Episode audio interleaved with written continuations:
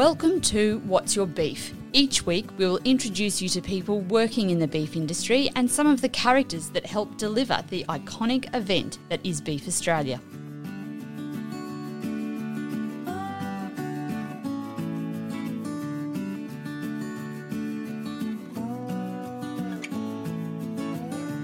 Hello, I'm Jane Cudahy, and this is What's Your Beef? Today we're speaking to Lydia Inglis. She is a leading hand on Yarrie Station in the Pilbara and a member of the Next Gen Committee for Beef Australia's Beef Week. How are you, Lydia?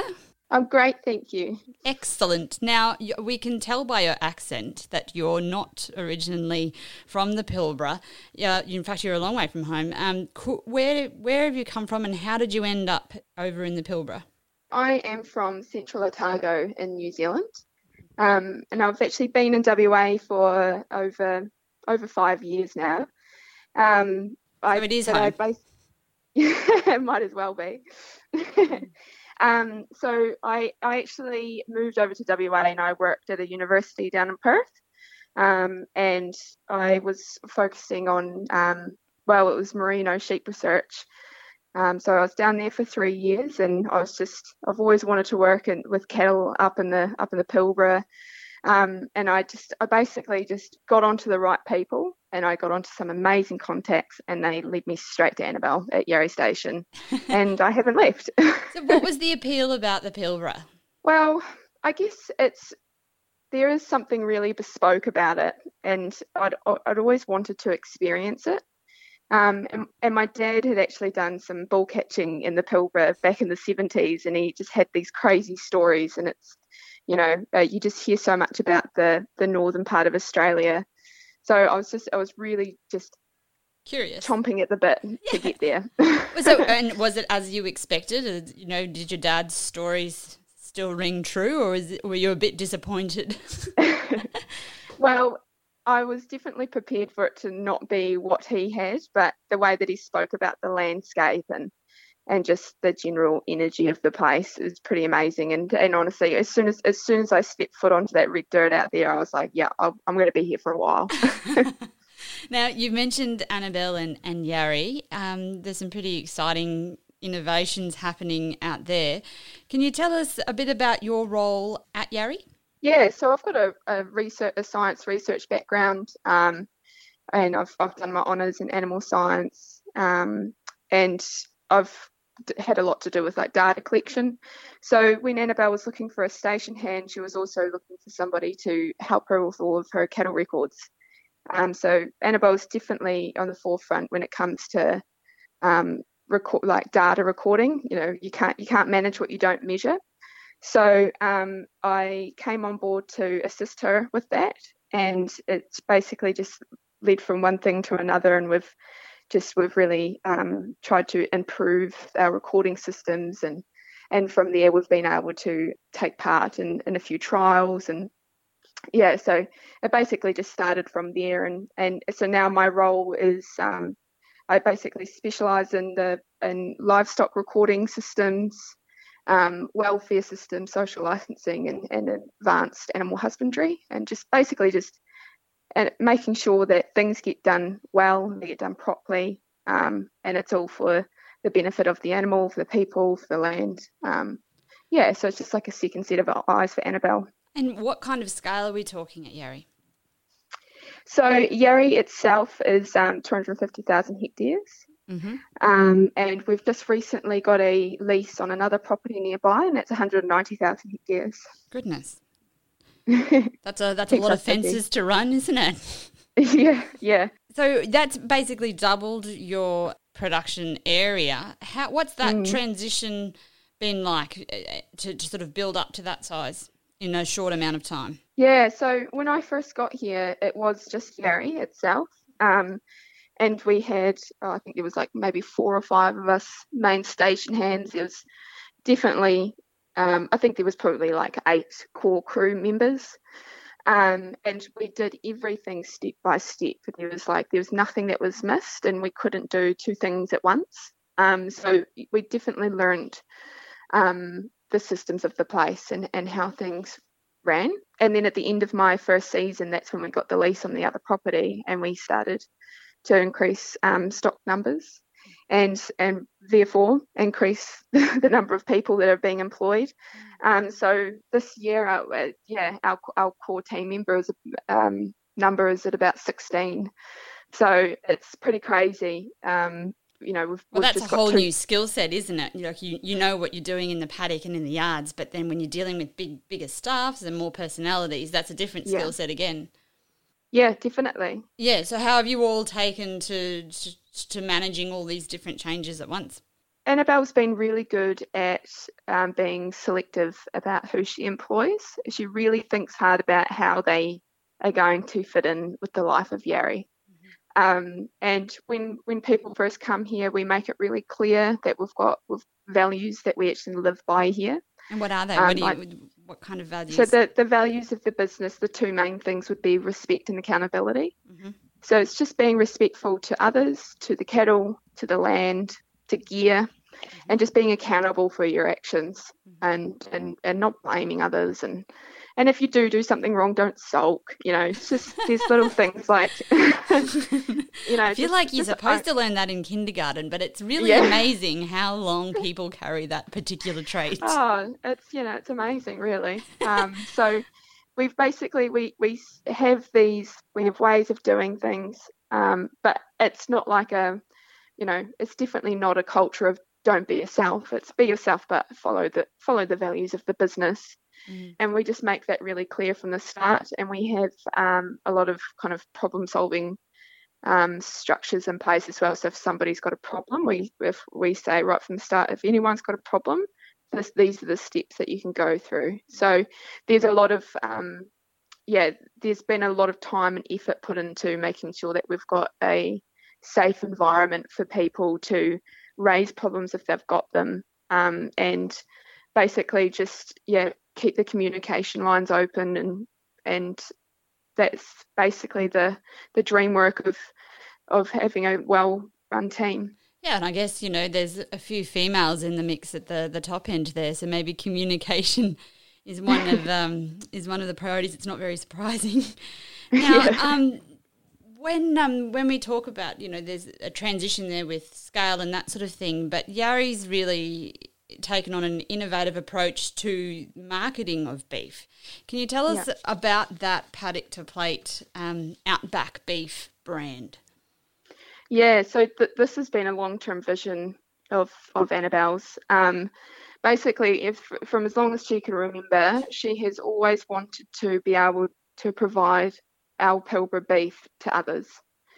Um, because it, by without I, I know I sound very biased, but it is absolutely delicious beef. well, it's your job to. Um, it's fair. That's yeah. you go. um, yeah. So, but it's it's been a really long term vision of hers to be able to actually get locals to eat local beef. And why why is it, why do people not? Is it just because of the scale of these properties? You're generally sending everything on boats and to, to meat works, and it just yeah people don't know, don't can't don't send it to the local butcher. Is that generally why?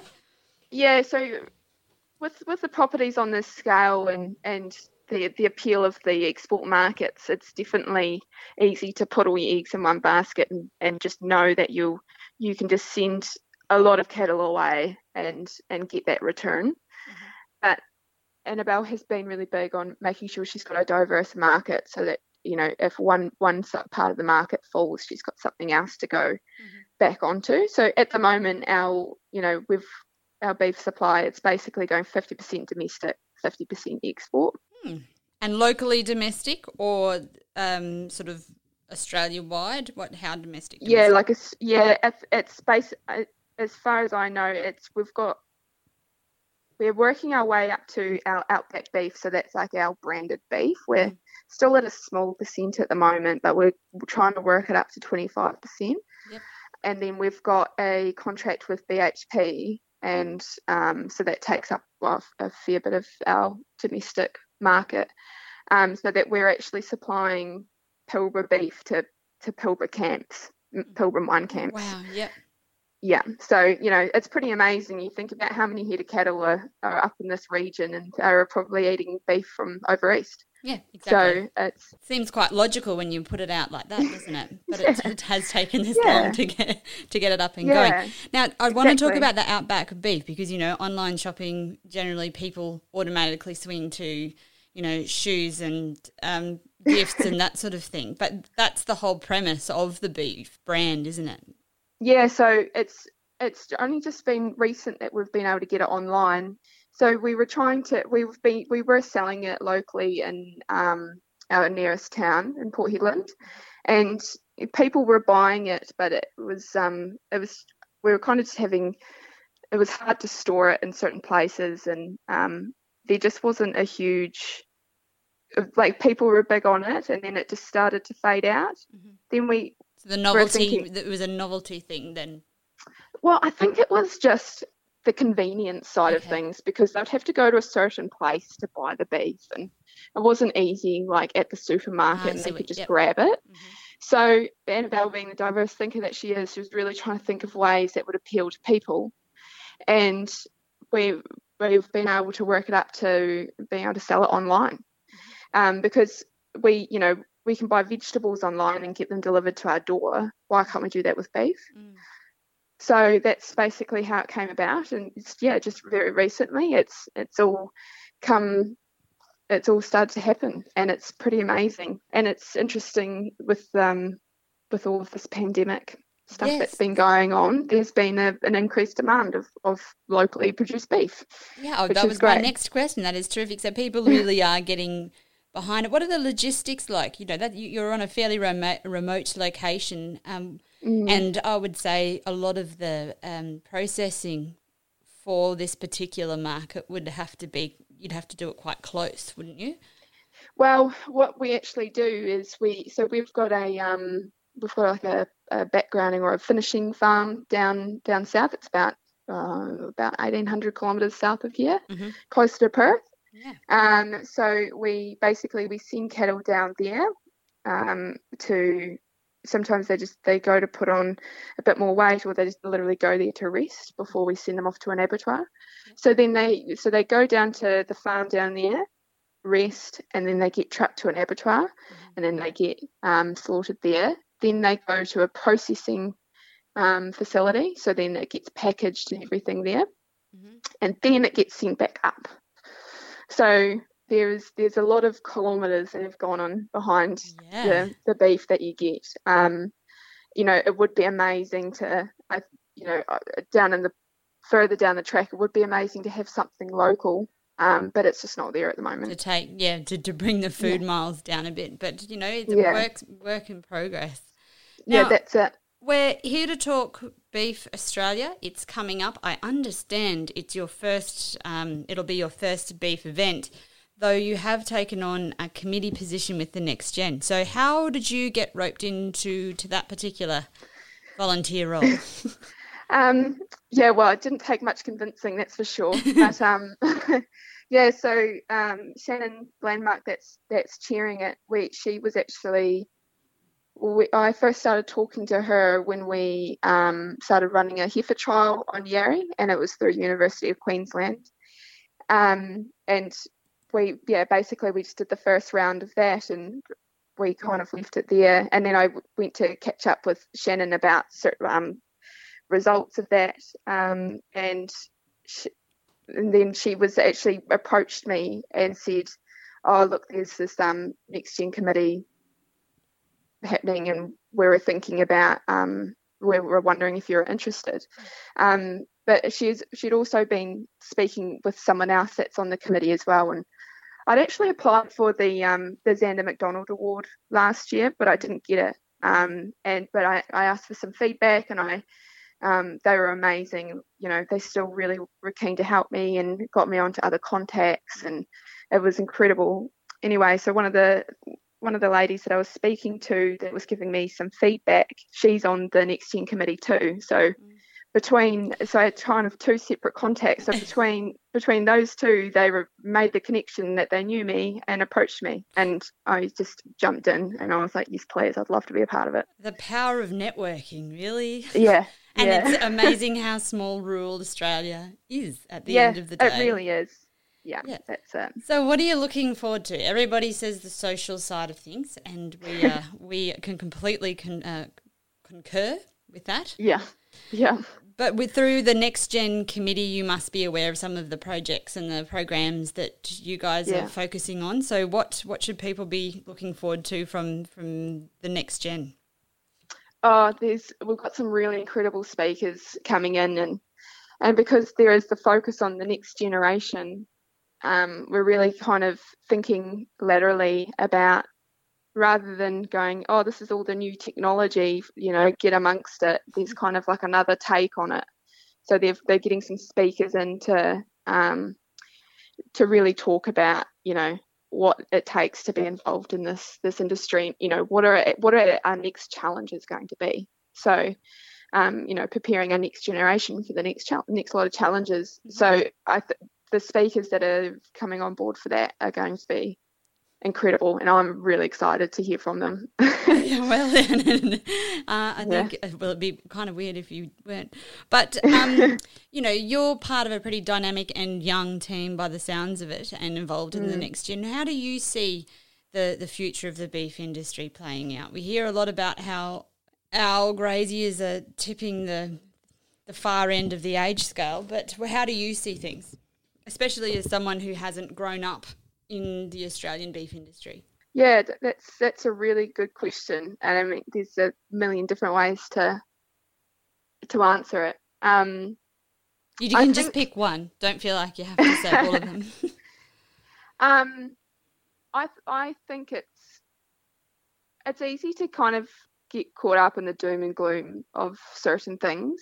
Mm-hmm. Yeah, there's a, there's a lot of promise to come, I think, and the way that we are able to use like and the way that we can actually incorporate technology into the business is incredible. But I think that people are going to really gain. We've kind of lost, you know, there was, you know, let's say about 25 years ago, there was actually still quite a strong connection between like the town people and the and the country people and we've kind of gone away from that. I've, i really think we're going to come back to it. Mm-hmm. People are really going to understand the importance of farmers um, and pastoralists, and um, and I, I, think there's kind of going to be that turnaround, especially after this this whole COVID stuff. It's um, it's been really interesting, just like how it's opened up some, you know, opened the eyes of of others and just realizing we're not as bad as we're kind of made out to be. Well, I think um, it's starting the conversations too. I think we are yeah. slowly yeah. getting better at telling the good stories and telling, you know, what's yeah. actually happening.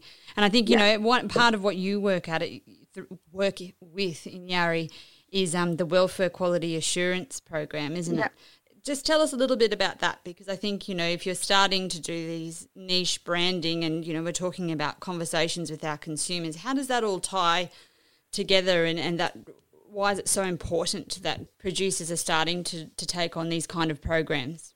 This this kind of goes with, yeah, if we are really transparent about what we do, you know, this is going to help um, consumers trust, you know, where their food comes from but I think we we need a way to like we've all got to have a way of of checking ourselves basically. Like we you know it's easy to just go about things and go yep this is all good but every now and then we just we need to check ourselves. And i think that when you've got a something on paper to or, you know or it doesn't have to be on paper just even if it's just in your mind someone has said something to you of just some key checkpoints and you've just got to ask yourself like am I doing this the best way that I can? And if I'm not, then why not?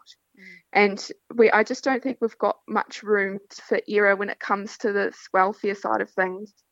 As our knowledge increases, as the technology um, advances, I think this is just a natural thing to come with it. Um, the pastoral industry, like Northern Australia, is a really challenging environment, arguably one of the most challenging environments in the world. We've got so many different factors to consider. Um, it, you know, such a huge um, scale. I think the average station size in the Pilbara is like is 250,000 hectares. I'm pretty sure that's like the average station size. Mm. and you know that that go that shines through to the Kimberleys and the Gascoyne and you know so that's just in WA. This is a this is a large landmass size. There's a lot of animals, um, and we've got a lot of challenges. But I think that we, if we keep working as an industry, like keep working together as an industry, and we talk to each other, um, and we start implementing these welfare programs, and it's not as if we can start doing it now, it's not going to be really scary when it later on we can just go look this is just a way of checking ourselves like am i doing the best that i can that i can be doing and and if i can do better then how mm. and that's when you can start talking to others and just make it something that is the norm mm. basically mm. yeah yeah there shouldn't be a, a, separate conversation it should be just part of what we're doing yeah already do you think that enough people are coming on board do you feel like that you're having this conversation with more and more of your peers? Yeah, yeah, yeah definitely. I think this the whole the welfare and social licensing side of things. It's it's one of it's one of those things that it just depends who you talk to. But some people are like, it you know it can be it's a really scary topic for them. They're just they're thinking, mm. oh, the activists are going to take over. But, but I think, I think that activists too are, are very well funded, and so their voice carries carries quite mm. far, even though yeah, yeah, and more it does. Us, we're just not as we're just not as good as getting on our on our microphones. yeah, um, you know, and there, there are some other um, you know organisations that like the Livestock Collective. They've started, you know, they're actually eh, putting our stories out there because it's uh, there's the activists are putting out some bad footage and then there's always a knee-jerk reaction of some sort but if we can just keep the information the information flowing out and keep being transparent and because it's easy once that footage comes out and you go well that's not what I do but I, I don't want people coming onto my property because I don't know you know where they're coming from. So well, it yeah, can it's be a biosecurity a, risk you know yeah. as well as anything else. Yeah. So um, I think if we just keep these communication lines open and just start and as an industry we work together of of of putting together these welfare checkpoints because if we don't do it then eventually someone's going to do it for us and it could hamstring us like a, you know these regulations could be so strict that it's just not realistic mm. so um, you know especially for this for northern australia i think it's really important um, that we just start putting our heads together and um, there's been there's you know there has been a lot of talk about it and there are um, you know, some, you know, there are drafts of welfare programs out, uh, you know, out and about the place, but we're just getting to a point now where, you know, if say if at Yarrie we can get together some key welfare checkpoints to do with mustering, yard work, and trucking, mm-hmm. and then we start putting into place, then at least we can show that it's possible. Because mm-hmm. um, I think I think a part of it is that it does seem a little bit overwhelming um, but you know, we've got to start somewhere. Well, and I think it's quite a, it's quite a easy one to put in the too hard basket and just hope that someone else takes the initiative and runs mm. with it. So yeah, yeah, I I can completely understand everything, all the points that you've made. now, I do want to switch, um, change tack a little bit and just go back to your experience, your personal experience of the Pilbara. Um, mm-hmm. You know, it must have been coming from somewhere. We are just talking um, just before this interview about how it takes two and a half hours to get to town, like you're in town today, so that's a two and a half hour trip, and you could go almost the other side of New Zealand in the same amount of time. So it, it, must have been a very well. You tell me whether it was an overwhelming experience when you first arrived in this environment. So the drive up from Perth to here, it took a long time for the landscape to change. You know, it's mm. you kind of you do gradually get into the Pilbara and I guess once you're once you're there, you just yeah, you like you kind of go right. Um, I, I know that t- yeah, town's kind of that way, and it's not that close. And oh, if I want to go to the pub, it's an hour and a bit drive and seventy k's on gravel. So am I you do committed? just yeah yeah yeah, and um, you kind of yeah you do you just kind of end up out there. But what what got me was that as soon as I got to the homestead, there was like 15 people there because it was like the Easter weekend and I got there and I was like, oh my gosh, there's so many people here. And but in everyone, the thing that I would have to say, the number one thing about the Pilbara is that the people are amazing. It's such a small community for such a huge landmass that everybody is just amazing, so welcoming, and um, you know, it, it's if it were, yeah, the place is really, really beautiful, but the people are even more beautiful. Well, I've just been reading. You have written online. It turns out you're a bit of a poet too, Lydia. Um, but I've been reading a, a, few of your works online. But you also have been quite open with some of the more personal challenges when working on some of these more isolated places, in particular mm-hmm. your experience with anxiety and in relation to drought and just that real feeling of overwhelming. Um, you're quite funny, actually, in some of it, though. You know, the isolated but connected, spacious but no room for egos. I really like that. yeah. um, which goes back to, I guess, what we started talking about.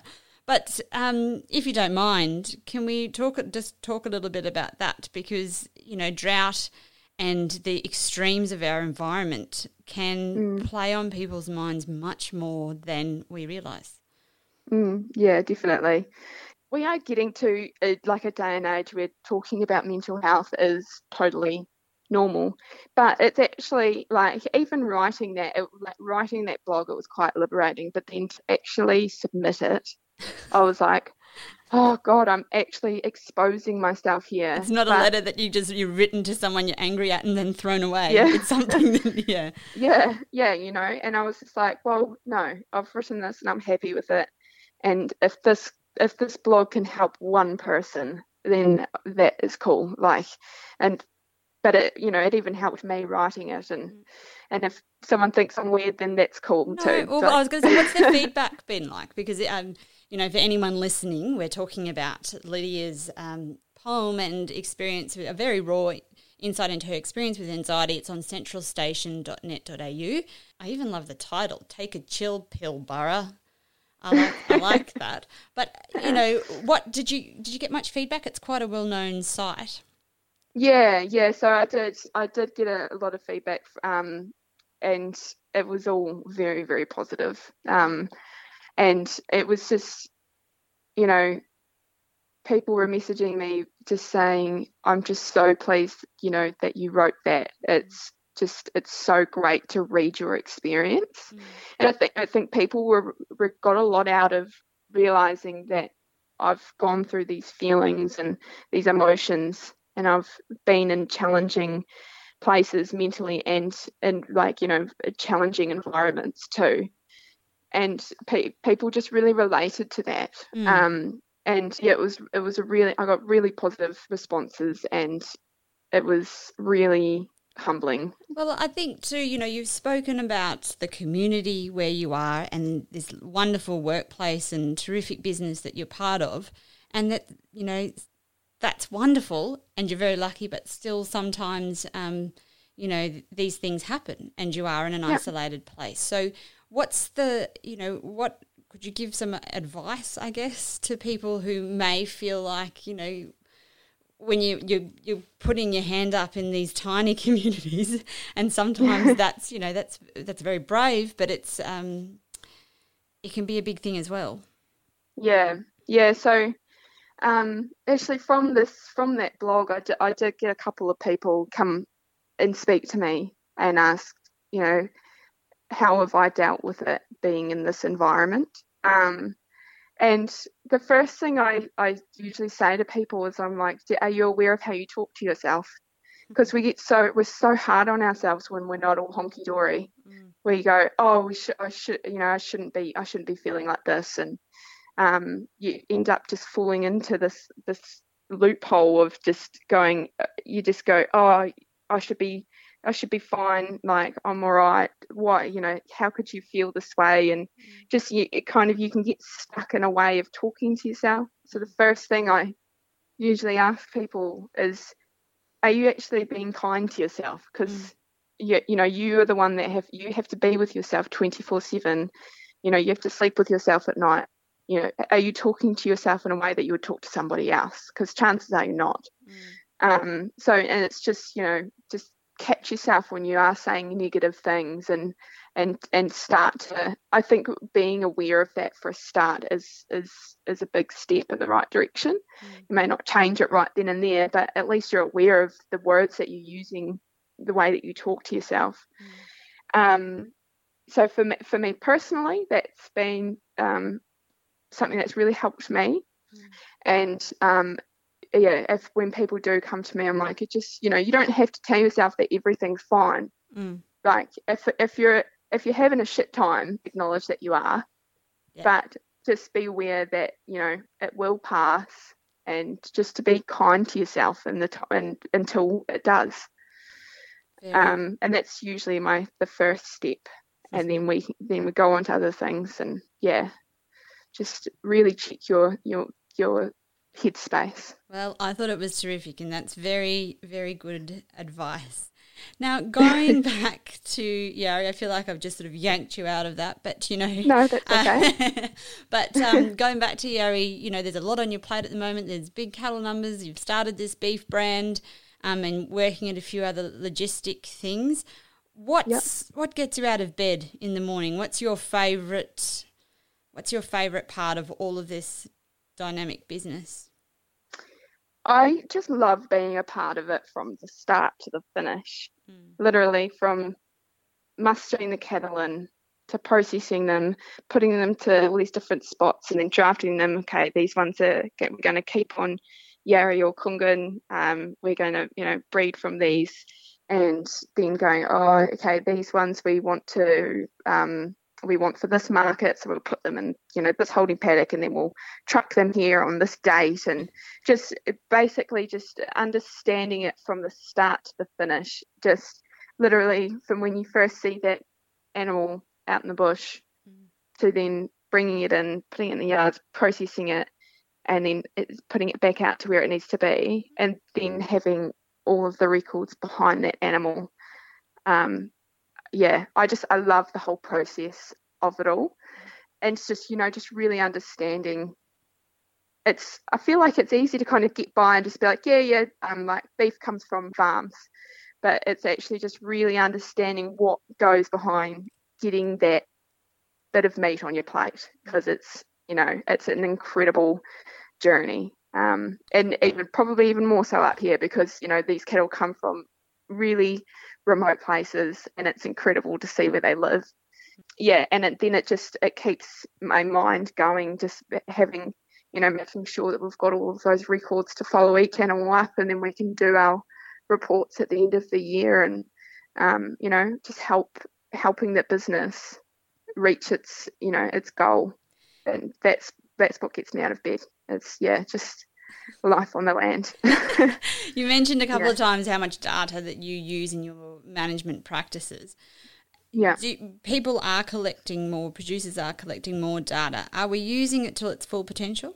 I think we could um, definitely improve on it. It's easy to collect data, but then to actually use it is another another thing. So is that something that you've prioritized in your business? Yeah, so we use a really comprehensive um, software program to collect our data, and that crush side stuff is fantastic. We could record so many different things and, and fairly easily, um, but getting those reports afterwards is the hard part. Mm. Um, you know, we're we're working with the software company to generate better reports, but you know, we're we're still exporting a lot of this information and putting it into Excel and using our own um, kind of summary systems. But it, you know, there's so much information in there, and there's so much more that we could use. But yeah, so definitely, it's it's been really crucial for this for our pastoral property, but also for um, our, our farm down south as well. It's you know, well, there's so much data there, but we could definitely utilize it more. Mm. Um, but we, we're actually a part of another trial and they are basically it's like we're looking into the effects on like how animals travel from pastoral properties to farms down south like and how we can better that process what do you mean better it to make it shorter or like more comfortable what do you mean Um, so how we can basically make it better on the animal, Okay. less stressful because they lose quite a lot of weight from it. Yes, because that's a Um, massive trip. Yeah, yeah, it's a huge trip. So there's we're just looking into ways that we can just lessen the effects on the animal. Okay. and so they're collecting all sorts of data as well. Um, so, but and they've they're starting this like scale process of like zero to a hundred of like how well your animal's been prepped for the journey. Mhm. Um, so that's everything from like how long has it been was it between it getting mustered and getting put on the truck. So like your zero would be literally getting mustered and then put on a truck, Mhm. and then your hundred would be um, it's been mustered and it's been weaned and it's been tailed with low stress stock handling and it's um, you know it's been introduced to trucks and you, you know it's been given this this process before it actually gets trucked down. Yeah. Um, and just looking at the you know how animals perform depending on that scale, like do they uh, yeah so that's like one side of it but then the mm. other side of it is actually making sure that everybody that's recording this data is on the same page Yeah, I was going to say So- consistency is going to be key there. Yeah, yeah. So that's I think like while this is a really cool trial and hopefully we get some good information from it, it's also going to be educating others about how, the importance of data collection and how you can actually utilize it. So that's like another side of it, like a side effect of this project, I suppose. So that'd be a cool one to be a part of. But I, th- I think about some of the stuff that we do, and I would just, I don't know, go, you know, I wouldn't expect every property to go into the depth that we do. Yeah. But um, then I think to myself, but why not? Like, why can't they? Well, I guess you know once that we if companies like you are are being involved, I guess it's encouraging others to do the same, or or at least getting information together to give, or at least make available for other people to use. So it's Yeah. something. Yeah, so it's um yeah, it's it's been it's been really cool. I've actually the even though I've learned a lot more, I've I've I've really learned to simplify it too. Um, because with my research background, you know, we've recorded all sorts of stuff and um yeah, it's just like all of this really detailed information and then being able to actually work on a on a pastoral property and just think I just I've just learned to think about data in a completely different way. It's been incredible. It's just it's absolutely changed the way that I think. Oh, And wow. um yeah, and just because it's like the numbers that we're dealing with, but it's like you can get all these all this information. You could be like, like I remember when I first got there, I'm like, yeah, there's 232 animals in this mob, and they had a daily average daily gain of uh, 0.4, and their average weight was this blah blah blah, and then I'd be asked a simple question of like, so how many heifers and steers are actually in there, and like where can they go, or something like there was like this overall management question, and I was like, um, I don't know, like. So is that some is that something you can feed back to the you know the educators then you know being a little bit more practical with some Yeah, of the I mean, information? Yeah, that's the thing. Like I came from an academic world where I, and I thought I was fairly practical, but then I got to actually work on a station and I was like, oh my god, like I, I actually really need to up my ante here. Like while it's amazing to be able to do graphs and collect data on and put it, you know, put it all into Excel and generate these reports and stuff like that. pretty but- spreadsheets. yeah like you, you you still need to actually be like like not forget uh, the other thing is like don't forget the numbers. It's like you put these numbers together and you go oh yeah yeah that's really cool. That looks pretty.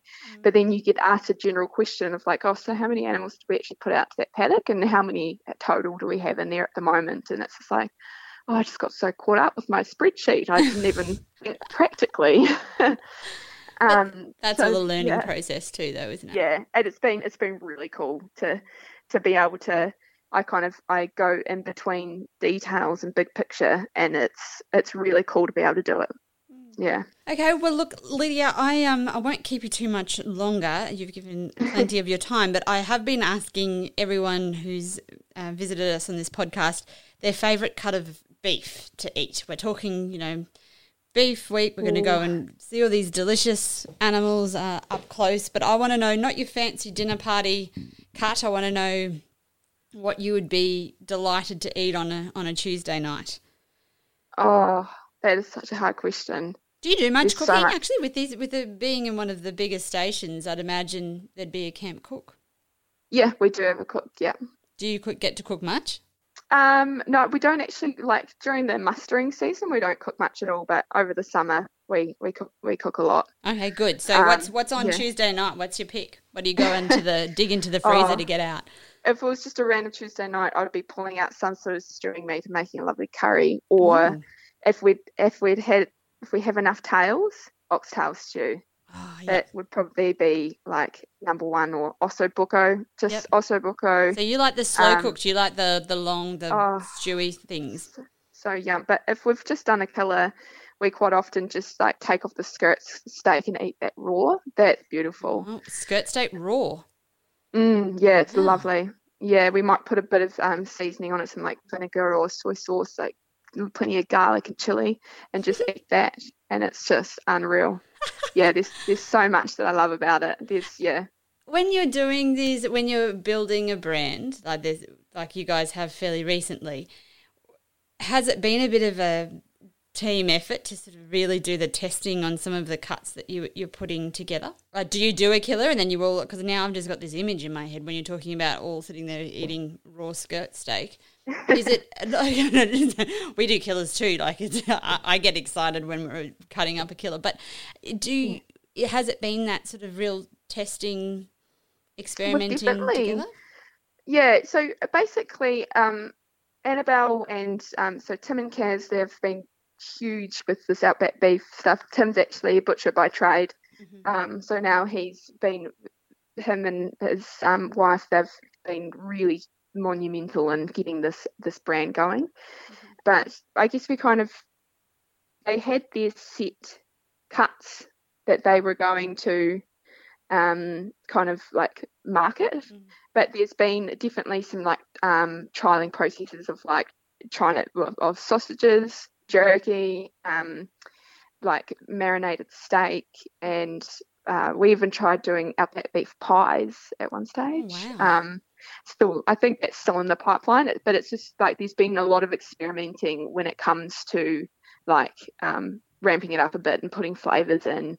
But as far as the the cuts kind of go, we we do have like we definitely um, sell the ossobuco that's like huge for us you know we, we cook up that all the time so make it make an effort of making sure that we sell that um, stock camp ribs um, you know that's oh we love it when it's rib night. So it's because you're you know, all so human. That, yeah um, so you know making sure that we sell that as well and just like really decent sized roasts, some top side roasts, some rump roasts, um, yeah, you know, and good sized T-bones. Mm-hmm. Like it's yeah, making sure we whatever we are selling, we try to simulate it to what we would actually eat as well. So yeah, there's definitely been that element of it. And no no well done steaks out there, I'd imagine. Oh God, no. and no sauce, no sauce. Yeah. See, goodness, yeah. that is a rarity, I have to say, in um in some stock camps. Oh, far out! If you put if you put sauce on your steak, you get told off by everybody. Fair enough. Look, it's been lovely to chat to you today, Lydia. Thank you so much for spending time with us. Yeah, no, it's been my pleasure. I've really enjoyed this chat. Thank you, Jane.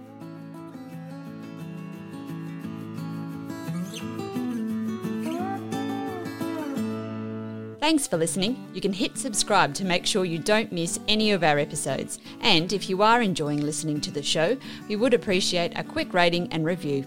Visit beefaustralia.com.au for more information on this great event.